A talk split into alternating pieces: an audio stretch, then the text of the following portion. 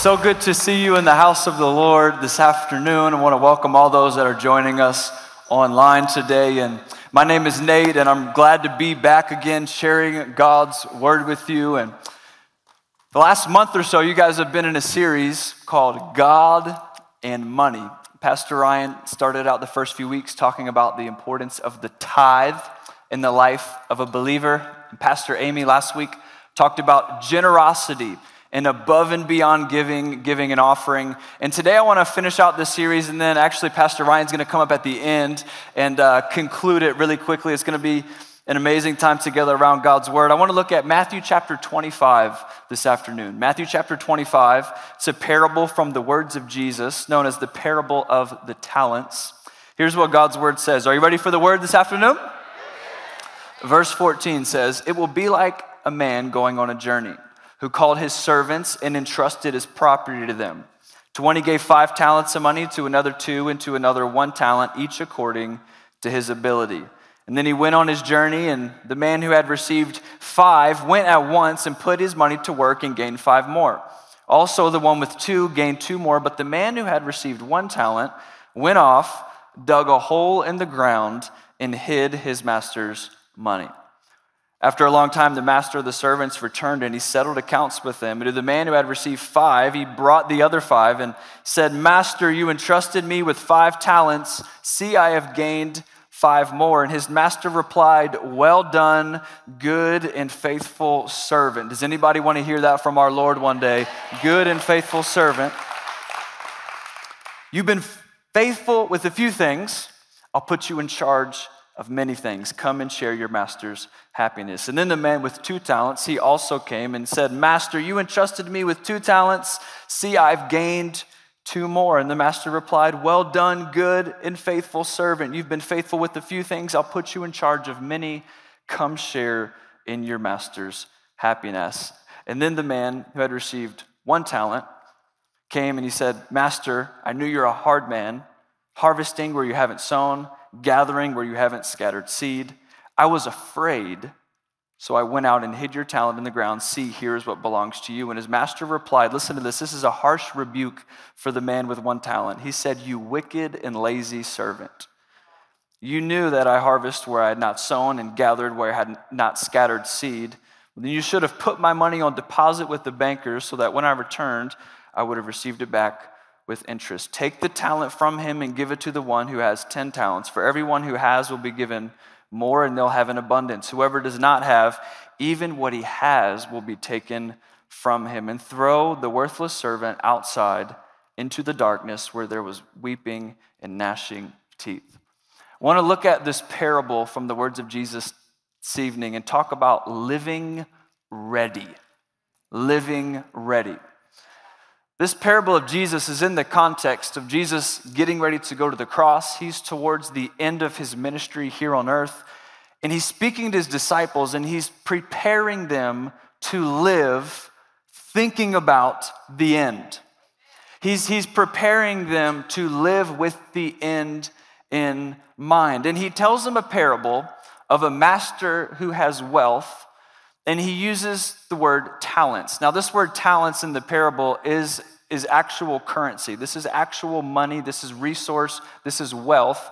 And talent could be translated from the Greek language there to be about six thousand denarii. That was the currency of the day, six thousand denarii. And one talent, six thousand of these, would be the equivalent of a day worker's job for twenty years. A day worker's pay for twenty years. So even the one that got one talent, you hear just one talent, you think, oh, just one, that's not a lot. No, this is substantial. This has weight to it. This matters. He entrusts them with these finances, with his wealth, and he goes away, and when he comes back, he expects there to be a return on the investment that he had with these three servants. So I've got some observations about all three servants in the parable in general, and then we're going to talk about the servants that were good and faithful and the one that was lazy and wicked. Does that sound good? You with me tonight? All right, first thing is this, that the parable shows us that God is the master and we are the servants. God is the master and we are the servants. We must be reminded, it must be forefront in our minds that God is our master. He is our Lord. He is king. He is in charge. He is the, he is the leader. We are the followers. He's the one we tune our ear towards. He is Lord. He is Christ. He is king. He is master. And we get the privilege to serve the master of the world. What an incredible thing that he's the master and we are the servants. God does not exist to glorify us. We exist to glorify him. He does not exist to magnify me. I exist to magnify him. I exist to serve him and worship him and give him my all. Why? Because I'm his servant. He's the master. He's the master. The second thing we see from the parable is this. We are owners of nothing and stewards of everything. At the beginning of the parable, before the master gives the servants the wealth, it's his wealth. When he gives it to the servants, it's still his wealth. And when he comes back for the return, it's still his wealth. It, he is the owner of it the entire time. He just entrusts the servants to steward it temporarily for the time they have it. God is the owner of everything. Psalm twenty-four verse one says, "The earth is the Lord's and everything in it, the world and all who live in it." How many know everything we have is from God? It's his. Everything we have is from God. And, and we have it because God entrusted us to it. God owns it all, and we steward what God has given us. He is our provider. He is our source. Every good and perfect gift, the book of James says, comes down from heaven from God to his people. A few weeks ago, school started back in Virginia for my son. My son is now in fifth grade, and Uh, he had his first week, and so we went out to celebrate after his first week of fifth grade by going to Chick-fil-A. Come on, somebody. That's what you do to celebrate. And and my boy loves some French fries. I mean, the boy loves some French fries. He can he can go through some French fries. And so so he got his large order of French fries to celebrate the first week. And occasionally, I just like to test him and like to just put the question out there while he's eating his French fries. I'll say, "Hey, can I have two fries?" And my son has the audacity to immediately grab his large box of fries and pull them closer to himself. He will set up his drink and everything else on the table as a barrier. He will even get it and slide over to the other seat in the table to get away. He will guard with his life those fries when I ask him for two fries. And I just have to sometimes stop and say, "My son, those fries came from me. I bought you those fries. I don't need those two fries. I can go buy my own fries. And every French fry in your future will come from me. You are withholding two from the one who can give you all the fries. I can give you all the fries. Can I have some fries?" And I just think sometimes God in heaven, who has entrusted us with what he's put in our hands, I think sometimes God in heaven just has to chuckle and say, what, what, what? When, when, we, when we withhold from God what's already his. He, he gave them to us. He has the ability to give us more. He doesn't need what we have, but he asks for our partnership in stewarding what he has put in our hands with our time here. He's the owner. We are the stewards. You could summarize it by saying this: all I have is God's, was given to me by God, and I'm managing it for God. All that I have is his. I have it because he gave it to me, and I'm managing it for him, for his kingdom, for his glory. All three of these servants in the parable, they were given three things. All of us to, tonight are given three things. We were given weight, opportunity, and expectation. We were given weight, opportunity, and expectation. First, we were given weight. The, the talents were an actual weight. Like in pounds, they were a weight of currency. Every single servant left the master with some weight. They left with different weight according to their abilities. Some got five, one got two, and one got one, but I love that no one left the master empty-handed. Nobody left with nothing. Nobody got nothing. God entrusted every single one of them, and God entrusts every single one of us with weight. God has put something in your life. He has put something in your hand. Everyone has something. Nobody leaves with zero from the master. And we can, we can begin to belittle our gift and not maximize what God has put in our hand when we live by comparison, can't we? Here's, here's what comparison is. Comparison is looking what God has put in your hand, be, being grateful for the fact that Almighty God would put something in our hands to entrust us with.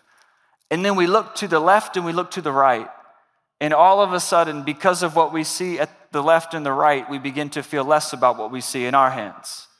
And it has nothing to do with what's in our hands, but what we saw in their hands. Compar- comparison is a crazy thing because it's filtering what God has called you to through the lens of what, so- what someone else is called to. And the problem with that is you're not called by God to do what they're called to do, and they're not called to do what you're called to do. God has entrusted every one of us with something to be faithful with what he's put in our hands. Every single one of you has some weight. You've been given something by God. God's had, God has entrusted you with something. We haven't just been given weight, we've been given opportunity. See, the master wouldn't give us the talents if we wouldn't have the opportunity to steward it well for him.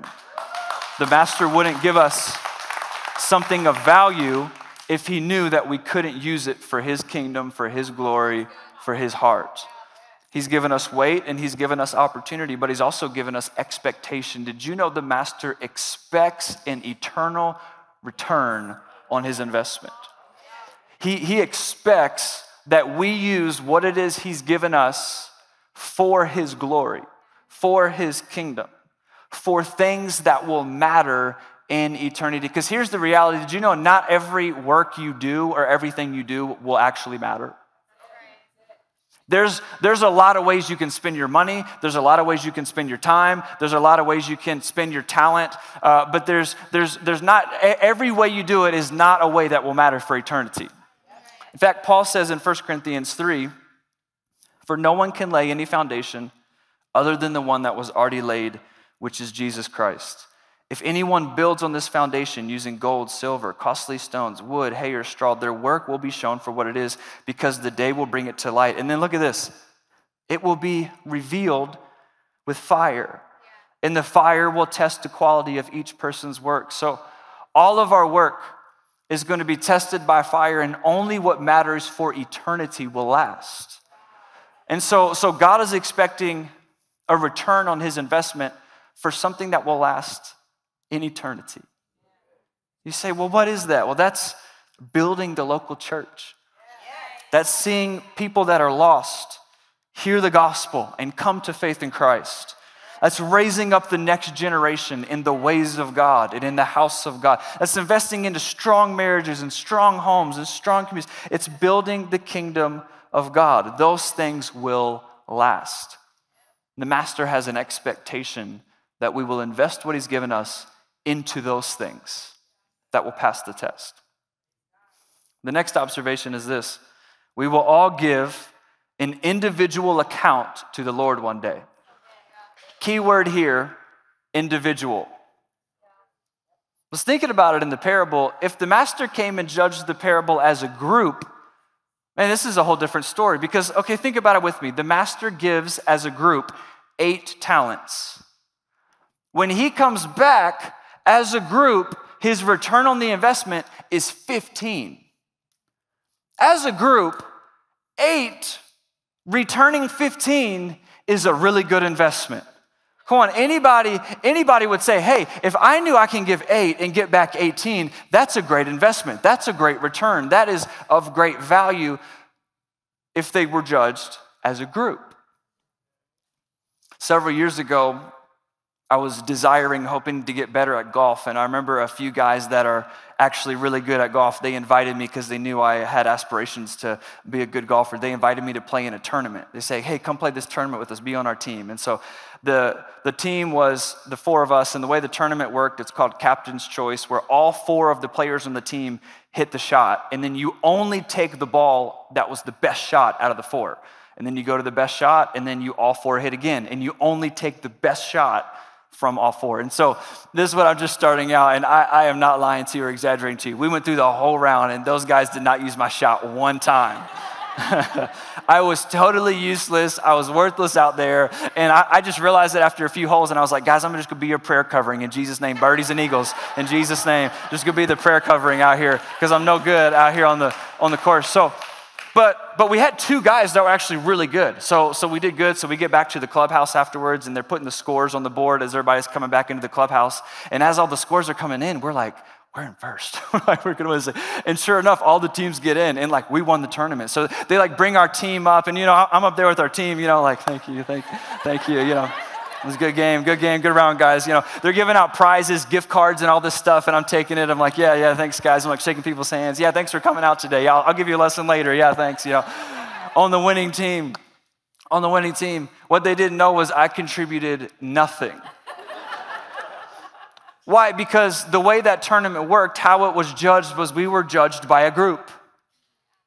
When we face Christ one day, when Christ returns, we won't be judged collectively, we'll be judged personally, be judged individually.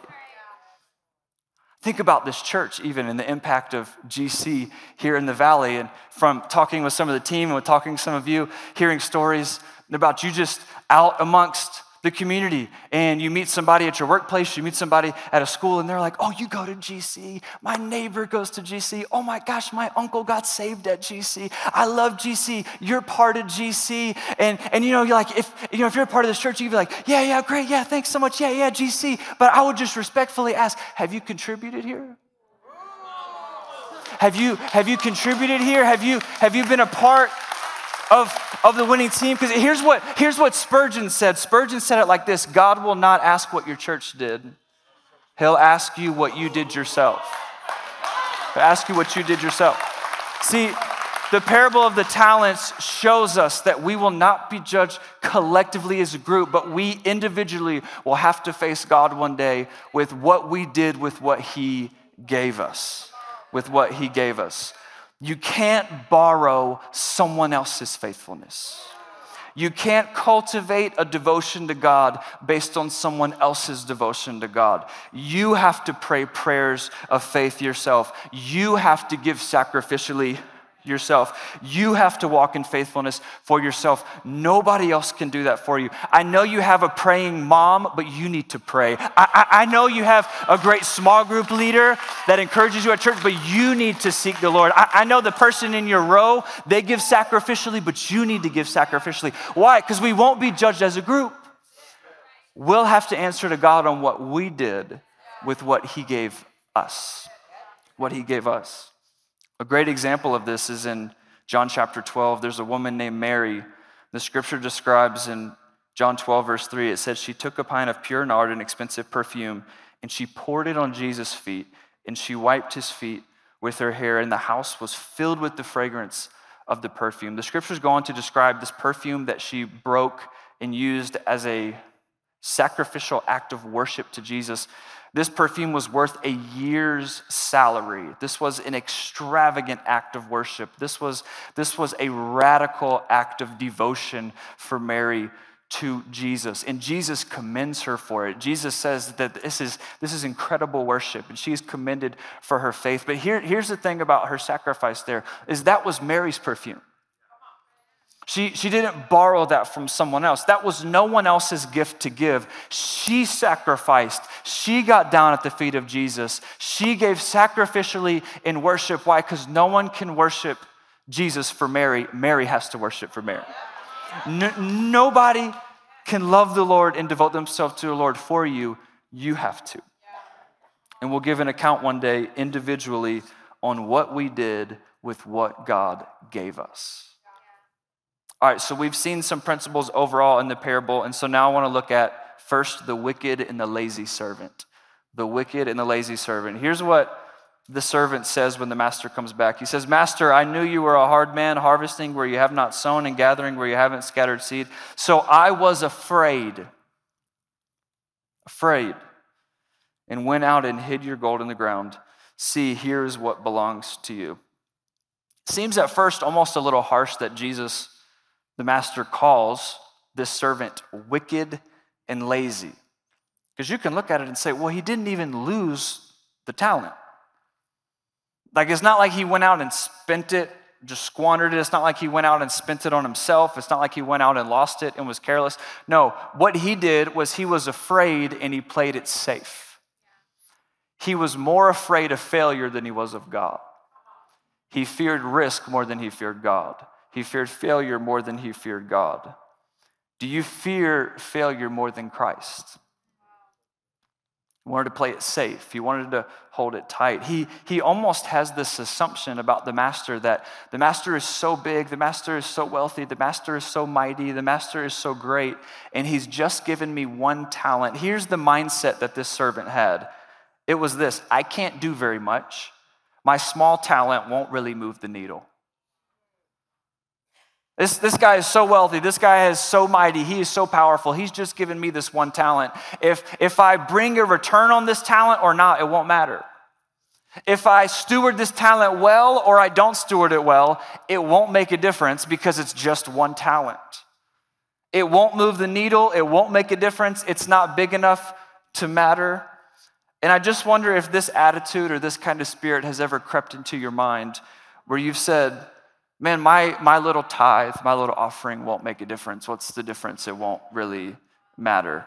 My little word of encouragement that I try to give to my kid or I try to give to, to my coworker that they don't even seem to listen to, it doesn't really matter. It's just, you know, I just serve here at G C just a few times a month, and you know, it's just it's just serving in one way a few times a month, and they seem to have plenty of other people. Me me serving, it's not really making a difference. It really doesn't matter. That that one prayer I prayed in faith, just me and God. God's the only one that knows the prayer that I prayed. It's just one prayer. It doesn't really matter. And I'd like to ask you this evening, who told you that one talent didn't matter? Because it wasn't the master. See, the master, when he entrusts the talents to the servants, the master doesn't make much of the five and make little of the one. No, it's the same. He gives each to each servant. He doesn't say one is great and one is not. Who, who said that it's not a big deal? Who said that it won't move the needle? Who said that it's not a difference maker? Ask Moses if the staff in his hand at the edge of the Red Sea was just a stick in his hand. Ask the boy that appeared before Jesus in the crowd with his five loaves and two fish, if that was just a little bit of food to feed the crowd. No, no, no. God doesn't need a lot. He needs our faith. He doesn't need a lot. He needs our obedience. He doesn't need a lot. He needs us to trust him. Nothing done in obedience to God is a small thing.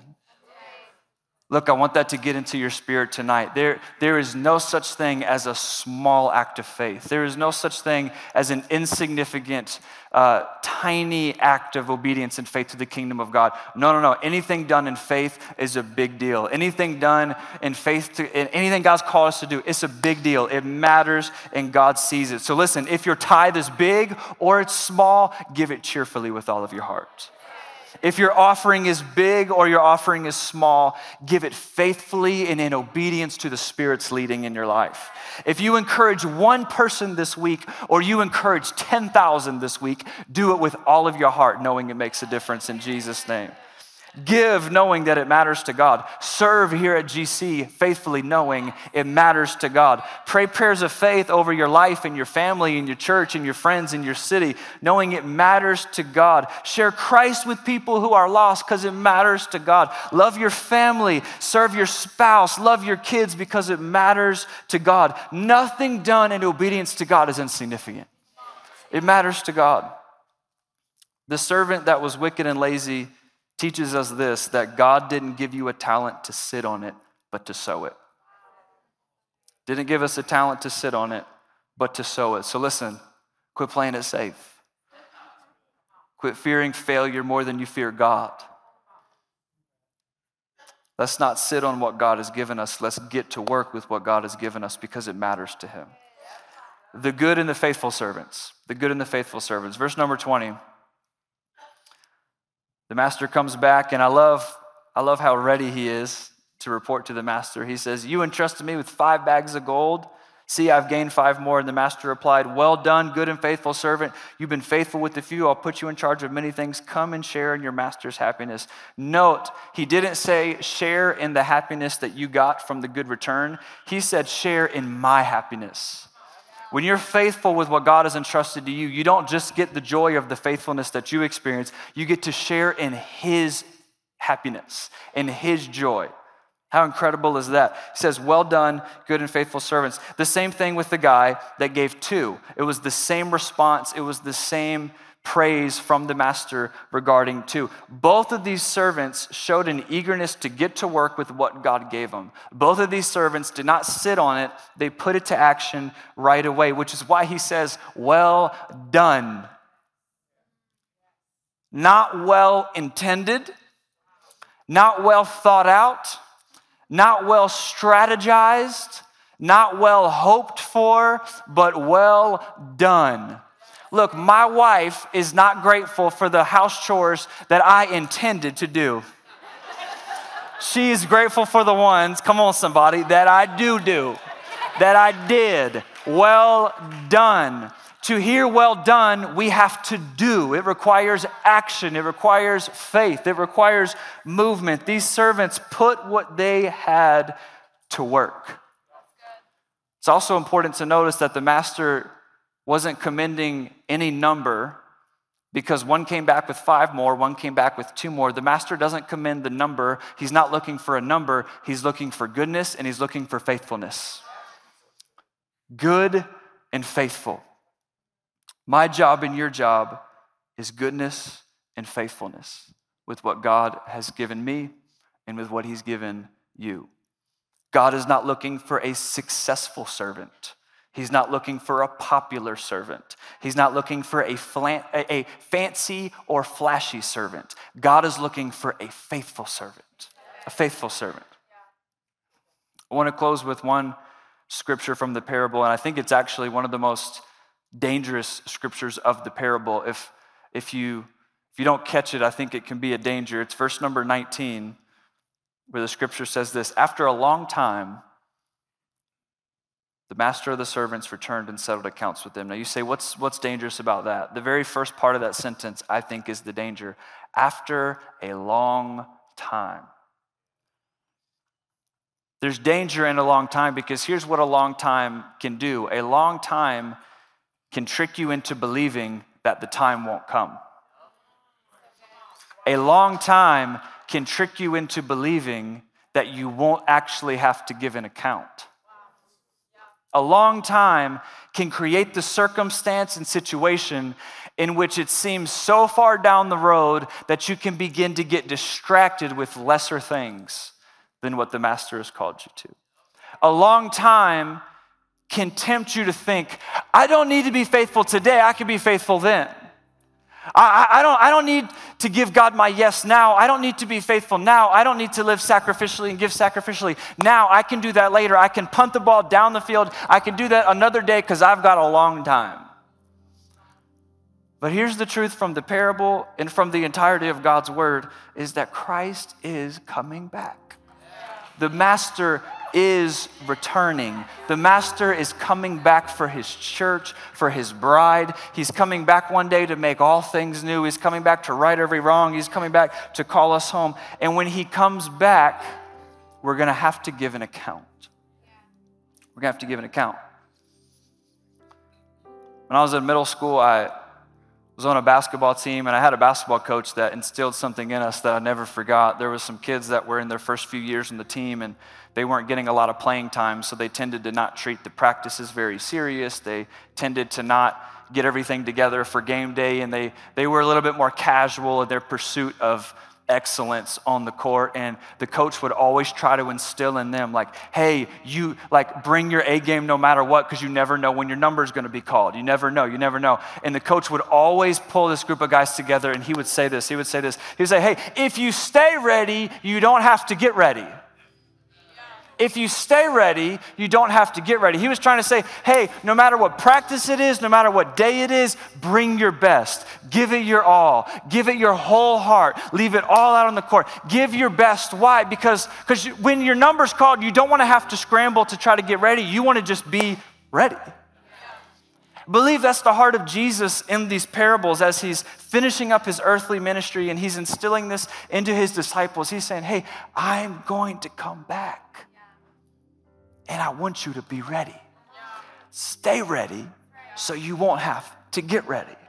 Stay ready so that when Christ returns, you can say the same words of John. It's the very last scripture in the entire Bible. John's talking about the return of Christ. And John is not worried. John is not like, oh my gosh, Christ is coming. Oh my gosh, what do I need to do? But what does John say when he thinks about Christ's return? He says, come, Lord Jesus. Come, Lord Jesus. Why? Because he's ready. He's ready. In Jesus' name. In Jesus' name. So let's live ready. Let's live with goodness and faithfulness. You say, Pastor Nate, I've blown it before. I, I haven't lived with goodness and faithfulness of what God's given me. In Jesus' name, let's live, let's live faithful today. From this day forward. In Jesus' name, amen. Bow your head and close your eyes all over the room with me. I want to pray for you this evening.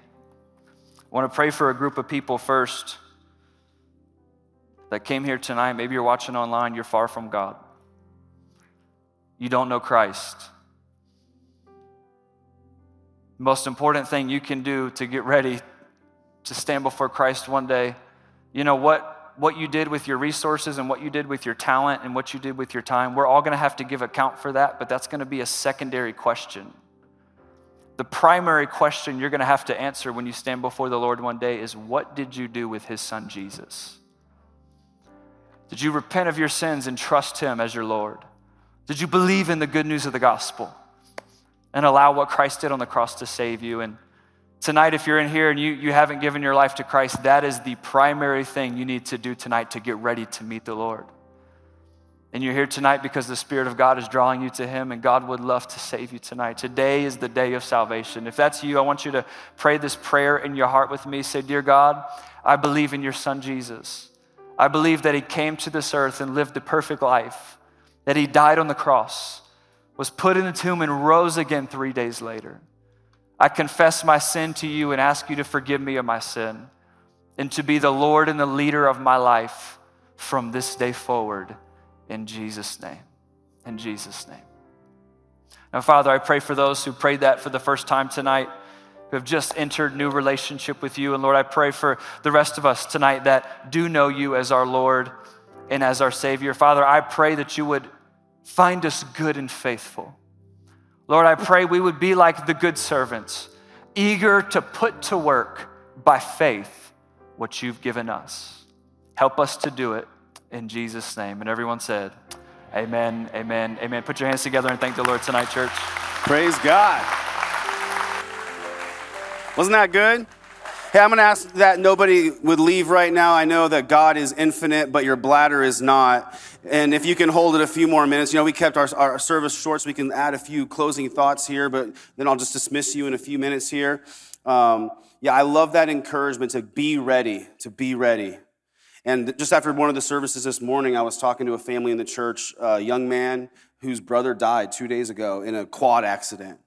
And I say that because you don't know how many days you have left on this earth. Not only we don't know how, when Jesus is going to return, but you don't know the days that you have left. And if you are not yet a believer, you need to get ready. And if you made that decision to accept Jesus, we have a table outside. It's orange, and there's a person there with Bibles, and they'll pray with you to accept Jesus if you want prayer. They'll tell you about your faith in Jesus and how to start walking it out. But I'm very grateful for this time we've had to focus on money. And the message that Nate shared tonight will impact your life in many ways beyond even just your finances if you put those principles into practice. Do you believe that? It's a great word that he gave. Uh, I want to just take a minute to pastor you. These last few weeks, we've talked about what the scriptures say and theology, and, and there's some common questions that come up when you take a lot of these principles and then you go to put them into practice in your life.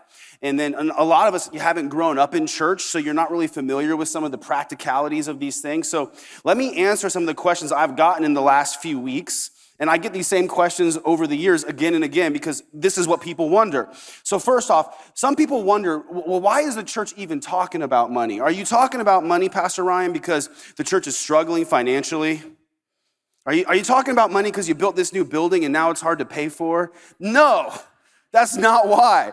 If you don't know this, our church is very financially strong. We live way below our means. We have wisdom in our stewardship practices. We have many people that give faithfully. We don't talk about money because we need you to give more money for our sake, but we talk about it because it's an important discipleship issue for your sake. This will impact every part of your life, and it's important for you to learn. Another thing, some people know, don't know this, they didn't really grow up in church. You know, we have about fifty-something uh, pastors and employees on staff at our church, and they have set salaries. Do you know that? So when someone starts giving in the offering, you know, like if you start tithing this week, they're not going to get more money this week. Some people think that. They're just like, oh, maybe this guy wants more money. No, I want you to experience God's blessing in your life. Some people will ask, a common question is, should I tithe on my pre-tax income, the gross income, or post-tax, or net income? And I've studied this a lot, trying to apply God's principles and wisdom to this issue. And it's not always easy to do that, but I, I try to do my best. I honestly think that either would be okay with God. And some people will get kind of uh, legalistic about this, but I want to give liberty whenever I can. And I believe God would bless you either way, whether you tithe before taxes or after taxes. And I'll just say this. Um, most of you, you would find it's not that big of a difference, one.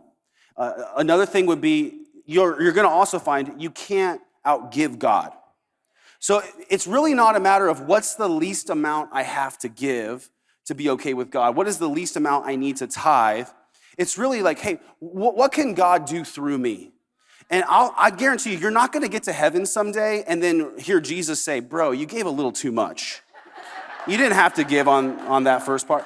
You're going to find out, hey, the more you give, the more God blesses you on. So if you give on, if you tithe on your gross income, God's going to bless you on your gross income, okay? So you something to think about.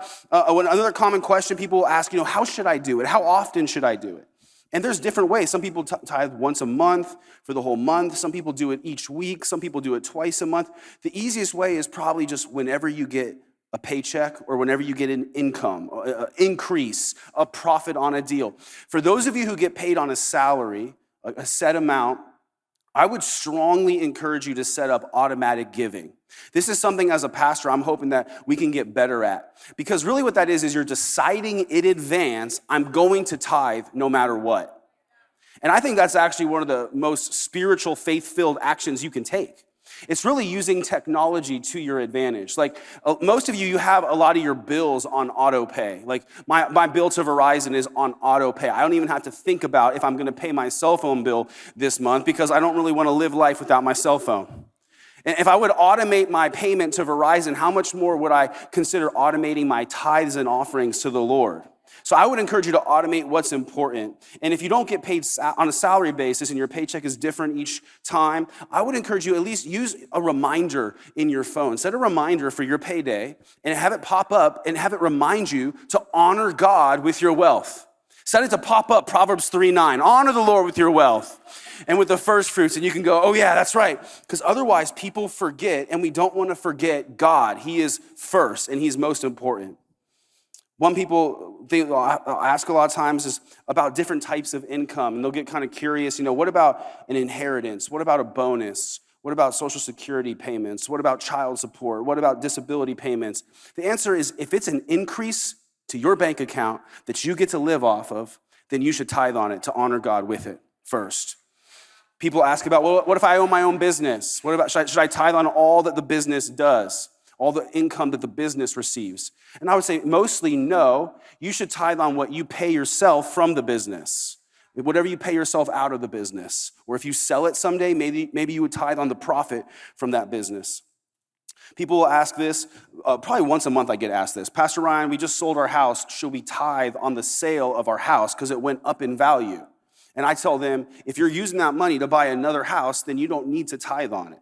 Because you're not really taking that money to, to live off of it. It's not a profit. It's not an increase. You're just transferring the equity from that house to another house. Another thing that comes up, people will say, hey, is it okay if I wait to start tithing until after I get out of debt? This is a funny one. Can I, I didn't share this with the morning service. You know, you get a little extra bonus teaching when you come to the P M service. One, one, one, time, one time I had a lady in the church who said, I'm going to start tithing when I get out of debt, Pastor Ryan. I said, oh, that's interesting. I noticed that even while you're still in debt, your family still takes trips to Disneyland. Can I, can I say something that's a little a little difficult to hear for some people? Are you sure? Because it's a little, it's a little. I'm gonna say it, I'm gonna say it as nicely as I can. I'm gonna say it as nicely as I can. But sometimes the reason you get into debt is because you haven't been putting God first. And so it doesn't make sense to say, I'm gonna keep putting myself first until I get myself out of the problem that I created by putting myself first. Thank you for being gracious. People will ask this, you know, what if I want to tithe, but my spouse doesn't want to? I usually get asked this by women. What if I want to tithe, but my husband says no? Well, let me say this. First off, in any marriage, it's normal for one partner to have more faith in a given moment or in regards to certain types of issues. Sometimes a problem will come up in my life, and I'll, I'll, I'll get stressed out trying to figure out how to solve it like a man would. You know, I'm going to fix this. And I'm going to I'm going to solve this problem. And Amy will have faith to go, Ryan, let's stop and pray. And I'm like, yeah, let's pray. And she told you last week, sometimes she has more faith to be generous than I do. And she's like, really? Are you sure you don't want to give more? I'm like, okay. yeah, yeah, I want, I want to, I think. And so if you're, as a wife, if you have more of that natural inclination to trust God in this area, but your husband is struggling, that makes sense because he probably feels the weight of being the provider and wanting to make sure his family's okay. So you as a wife, you can speak life to him and build his faith up by saying, honey, I really think we should trust God. I trust God to take care of us, and I trust you to take care of me. Let's put God first. Let's test him in this and see what he does. And if he still says no, If he still says no, I would encourage you to submit to your husband and pray for him and, and pray for God to work on his heart, because I don't want this to be an issue that causes division in your family, uh, but I believe that God will work on your husband. Now, if you're the husband and your wife doesn't want to tithe, what do you do? You start tithing for your family because you're the leader of your family. Like, I want us to start tithing, and she's like, I don't really want to. And you're like, well, we're doing it anyway. And it makes sense that sometimes a, a wife would be scared about that, because a lot of times women, they fear if they feel insecure about something like that, like, are we going to be okay? But as a husband, you just lead with strength and you go, don't worry, honey, I'm going to take care of you and God's going to take care of us. Let's go. Just wait till the marriage series, y'all. Just wait. I'm going to get canceled by someone up in here. People say, how should I teach all this to, to my kids? And I would say something simple, like get a jar system, you know, three jars. And, you know, the, you get allowance, they get some kind of present, they earn some money. Just start teaching them when they're young. Hey, the first ten percent is God's. The next ten percent is for saving. The next eighty percent is you can spend. Can you imagine if your parents taught you that when you were a little kid? Some of you, how, how much trouble would that have saved you?